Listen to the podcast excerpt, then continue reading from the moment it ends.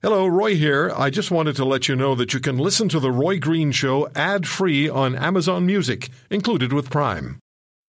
Sign up to The Economist for in depth curated expert analysis of world events and topics ranging from business and culture to science and technology.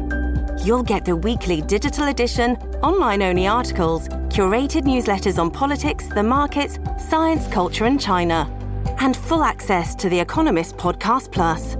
The Economist is independent journalism for independent thinking. Go to economist.com and get your first month free. And here we are, less than 24 hours from people starting to vote. And the numbers look like this 30 33% of the national population, um, 33% of the national popular vote goes to the Conservatives. They're up one point since last week. And the Liberals are at 31%. They're also up one point since last week. The NDP is down two points at 18%. The Greens are down two at 6%. And the People's Party is uh, up one point at 3%. As far as the Bloc Québécois is concerned, they would receive 29% of supporting Quebec, which translates to 7% of the national popular vote. And that is unchanged from last week. Now, all the party leaders, with the exception of the Bloc Québécois leader, are in the province of British Columbia. And really, many of us feel, most of us feel, that that is where the election is going to be finally decided uh, late tomorrow night, maybe early on Tuesday morning. It'll all start in Atlantic Canada. And yesterday, Blaine Higgs, the Premier of New Brunswick, was on the show, and he said he doesn't believe there's going to be anything close to uh, the 30 seat sweep by the Liberals of the four Atlantic provinces that happened in 2015. So, as it all heads toward British Columbia, what's that going to look like? And Mike Smith, a great columnist with Vancouver Province and talk show host at CKNW Radio, and a frequent contributor to this program. We're very glad that he gives us his time. His uh, lead column in the province today is All Eyes on BC as the federal election comes down to the wire. And it sure has, Mike. All eyes are on British Columbia. Yeah, that's right, Roy. And uh, British Columbia right now, one of the tightest races in the whole country. And speaking of the polls, if you take a look at the polls right here in BC, it shows a three-way race, which is really quite extraordinary. It's like neck and neck and neck between Liberals, Conservatives, and the NDP. Now, as usual, though, you got to sort of drill down into the into the numbers on a, on a regional basis. The Conservatives do very well in the north and interior parts of British Columbia and the Fraser Fraser Valley. They are expected to do well there again. The NDP do well on Vancouver Island. They could have a good night, although they're in a in a real scrap with the Green Party and lots of seats on Vancouver Island. But then you start looking at Metro Vancouver, and that's where I've been drilling down on, on some of these individual ridings in the last couple of days. And for Justin Trudeau and the Liberals, Roy, this is where they've got the most to lose. Now, if you remember back four years ago, the Liberals won 17 seats in British Columbia, which is really amazing because the Liberals usually do not win those type of numbers in BC. I mean, those these are kind of historic numbers in British Columbia for the Liberals of this sort of uh, Trudeau mania washing over the province four years ago. Now they could lose uh, some of those seats back to the Conservatives, and you know, a couple. Give you two examples that jump out at me right away. There is a seat, Mission Matsqui, where the Liberals won. They got no business winning that seat back in 2015. I mean, this is just crazy. That used to be a real super safe Conservative seat. That was Chuck Cadman's old riding. Okay. Oh, yeah. This guy is a conservative legend. Used to be Mark Strahl's old riding. Of course. Or a big chunk of it was anyway. Conservative territory. The Liberals inexplicably win that seat four years ago, so maybe the Conservatives steal that one back. Kelowna Lake Country is another one. This is one of the few BC interior seats the Liberals won. The Conservatives used to be a lock there as well. They just won it over and over and over again. Again, the Liberals got no business winning that seat four years ago. So you know, there's two seats where the Conservatives may maybe steal it back from from the Liberals, and there's a whole bunch of other seats in Metro Vancouver that are close too, where maybe the Conservatives could could uh, take them back from the Liberals, and maybe the Liberals go back to normal numbers. But you know what? um, the Liberals won so many seats here last time. maybe they hang on to 10 or more of them, and that could be enough for Trudeau here to put him put him back in power. It's uh, it's it's going to be fascinating, and you look at all four of them, all the campaigns, the Liberals. Then you have the sheer delight that wasn't campaign juggernaut or juggernaut. Uh, and uh, and not easy being green. So let me start with the Liberals and specifically Trudeau. And you uh, you're right. The Liberal Liberal campaign will not go down as one of the classics in Canadian history. Analyst Mike McDonald, one of BC's sharpest political minds, told me, as you as you, uh, a lot of the hope and optimism that drove Trudeau in 2015 has been stripped away. Voters are more realistic about him now, and his negatives are high. The bloom is off the rose. Yeah, I think that's true. I mean, if you take a look at the big picture, I mean, you go back go back to January of this year, and Trudeau started the year looking in really good shape to win a second term. Then you had the SNC Lavalin scandal, which I think the government handled very, very badly, and it went on for weeks and weeks. Then during the campaign itself, we had the, the shocking blackface photos that I think further damaged the Trudeau brand.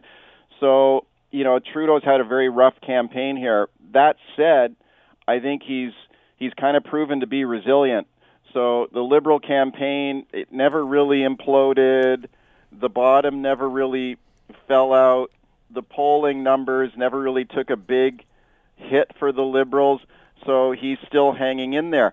Um, for Andrew Scheer, I think if the Liberals end up winning this thing tomorrow, the Conservatives might look back at this and say, this was the missed opportunity. I mean, we had him right where we wanted him. You had the SNC Lavalin scandal, this blackface humiliation for Trudeau in the campaign, and they still can't beat him. Like, how did we let this thing slip through our fingers? So if if Trudeau wins this wins tomorrow, I think there could be some soul searching in the Conservative Party here, saying, how did we let this thing slip through our fingers here? And I think even potentially threatens uh, Scheer's leadership of the party. Now, that doesn't mean the conservatives can't pull this off, but I think it's tough. I think the conservatives have got to. I think what they got to do is they got to knock off a whole bunch of liberals in Ontario, and then they've got to dominate Western Canada. And that's not going to be a problem in like Alberta and Saskatchewan, where people are mad as hell at the Trudeau government. But here in British Columbia, I think the Conservatives are going to steal back some of these seats they normally would hold that the Liberals won last time, but mm-hmm. I'm not sure it's going to be enough. Yeah, there was also Mark Norman. There were so many, uh, so many metaphorical yeah, bullets one. in that in that political gun. Uh, right. that could have been used against uh, Justin Trudeau effectively. And I had the same sense you did. It just wasn't being done as well as it could have been and should have been. Now, as far as uh, Jagmeet Singh is concerned, he was on the show last weekend. Uh, he he, uh, he went from somebody who seemed uh, so you know uninformed, as somebody pointed out yesterday. He had to ask some of his assistants uh, f- for details on, on their own platform or what they were going to do, and and then then he morphed into this personable uh, guy that you could identify with and you could listen to, and you'd say, "Yeah, he's he's like me," um, and I think that's done a tremendous job in, in at least familiarizing Canadians with Jagmeet Singh. But what's it going to mean in real terms tomorrow in British Columbia, do you think? Well, I think Singh, he's obviously had a good campaign. And at the start of it, I mean, the, N- the NDP were almost like comatose going into this campaign they were, at the yeah. start. And there were very low expectations for Singh. And in the run up to it, uh, I think he had some poor interviews that reflected badly on him. There were stories about uh, the NDP was not able to raise any money. Uh, the NDP lost uh, some cr- crucial by-elections. It just looked really, really bad. And in some ways, maybe that was a good thing for him because there was no pressure on him. So I think mm-hmm. he went into the campaign as a guy who had, had no low expectations, no pressure was pretty loose uh, and easy going on the campaign, seemed to be sort of enjoying himself, and had many kind of very memorable moments. You remember the guy who told him to cut his turban off and, and stuff yes, like that, yes. where he was very classy and dignified. Very much response. so. And for maybe for a lot of people who didn't really know who this guy was, which is probably the majority of Canadians, maybe getting to know him for the first time, maybe they thought, okay, you know, maybe he's a bit of a sort of a likable guy. Now that said, I still think the NDP are going to lose a bunch of seats in Quebec tomorrow, and but maybe they do. Maybe they've saved saved the furniture here in a lot of these other ridings. The sweet spot for him is a minority government, uh, which I think is a distinct possibility tomorrow. And if somehow, some way, the math breaks down that he ends up holding the balance of power here in a minority parliament, then that's obviously a pretty sweet place to be. So I guess and- he's and yet- probably going to be dreaming about that tonight. Yeah, and yet, Mike, they're still only at 16% nationally, Yeah. according to the most recent uh, Ipsos, read, uh, Ipsos poll from Right. about an hour ago. Now, uh, let me ask you uh, c- can you stay with us a couple of minutes longer? Sure, certainly. Okay, let me take a break, Okay. and uh, then we'll come back. The uh, Ipsos poll shows that the Conservatives are strongest west of Ontario, west of the Ontario-Manitoba border. The Liberals points east, and British Columbia. Well, there's no real preference which has emerged yet. We're speaking with Mike Smith, political columnist for the province, radio talk show host at CKNW in uh, Vancouver, about this. So, Mike, if we move from the Liberals and we move from the Conservatives and we move from the the New Democrats to the Green Party, um, nothing much going on, huh? Well, you know, the uh, No, no, I shouldn't say that because because I'm talking now nationally, and your, your focus is on British Columbia, of course, in this in, the, in, the, in this column. Yeah, well, listen, the the Green Party basically it's basically based on Vancouver Island, and that's basically it. We're like a separate country from everybody else. We're like the the Republic of Vancouver Island. Everywhere else, it's it's basically Andrew Scheer versus Justin Trudeau. On Vancouver Island, it's the Green Party versus the NDP. It's very strange. It's like every riding here is basically a two-way fight between the NDP and the Green Party. So why is that? Well, it's you know this is kind of ground zero for the environmental movement, and Elizabeth May has been a popular figure around here. In her riding in suburban Victoria here, that's probably one of the safest seats around. She will definitely be reelected in her own seat. The Green Party has got one other seat in the House of Commons right now in Nanaimo on Vancouver Island, which they won in a by-election earlier this year. They knocked off the NDP.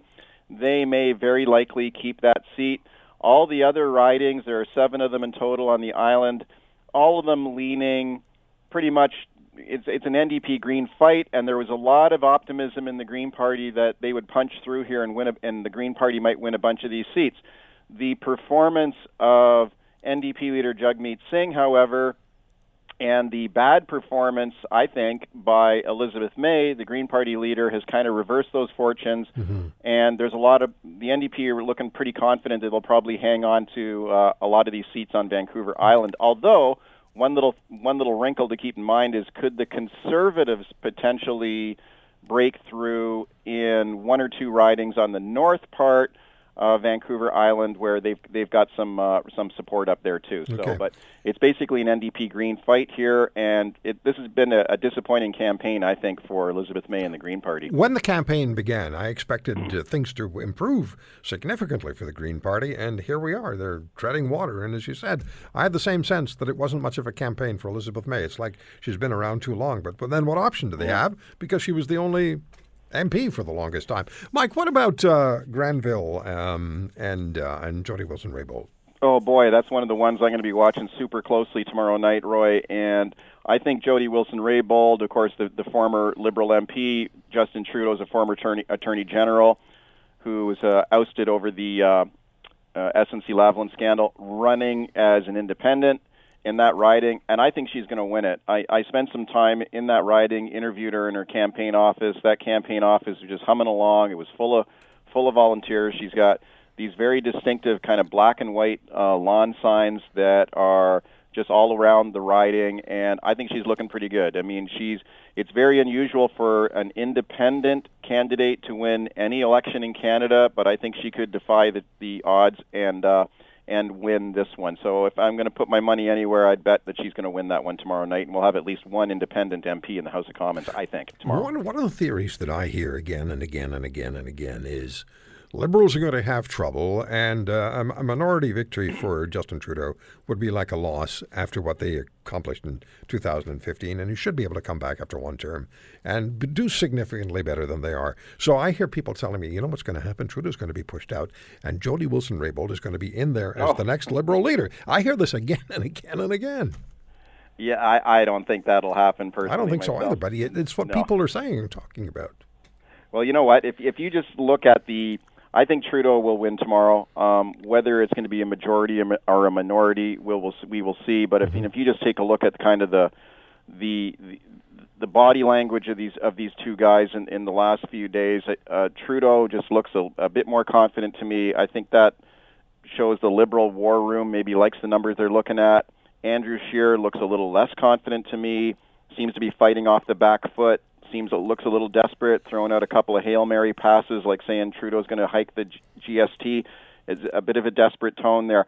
So I, I, the way it looks to me right now is the Liberals It feels like the Liberals are going to win this tomorrow. Now, if it ends up in a minority, well, that's a whole other ball of wax, and, and that'll, there'll be some an interesting intrigue to, to come here in the days ahead if we get in a, a minority tomorrow night. Mike, I really appreciate the time. Thank you so much. British Columbia is such an interesting, uh, not only interesting province, but it's such an interesting political reality in Canada because it can stand on its own or it can be with everybody else. It's just like British Columbians decide this is who we are, this is what we're going to do, and the rest yep. of the country just pays rapt attention. Well, that, that's why I say to my friends, as a newspaper columnist, I never have writer's block. Mike, thank you for the time. Anytime, Roy. Take care. Mike Smith yeah. from the province uh, in Vancouver, CKNW Radio, our great Corus station in the city, of course. If you want to hear more, subscribe to The Roy Green Show on Apple Podcasts, Google Podcasts, Spotify, Stitcher, or wherever you find your favorites. And if you like what you hear, leave us a review and tell a friend. I'm Roy Green. Have a great weekend.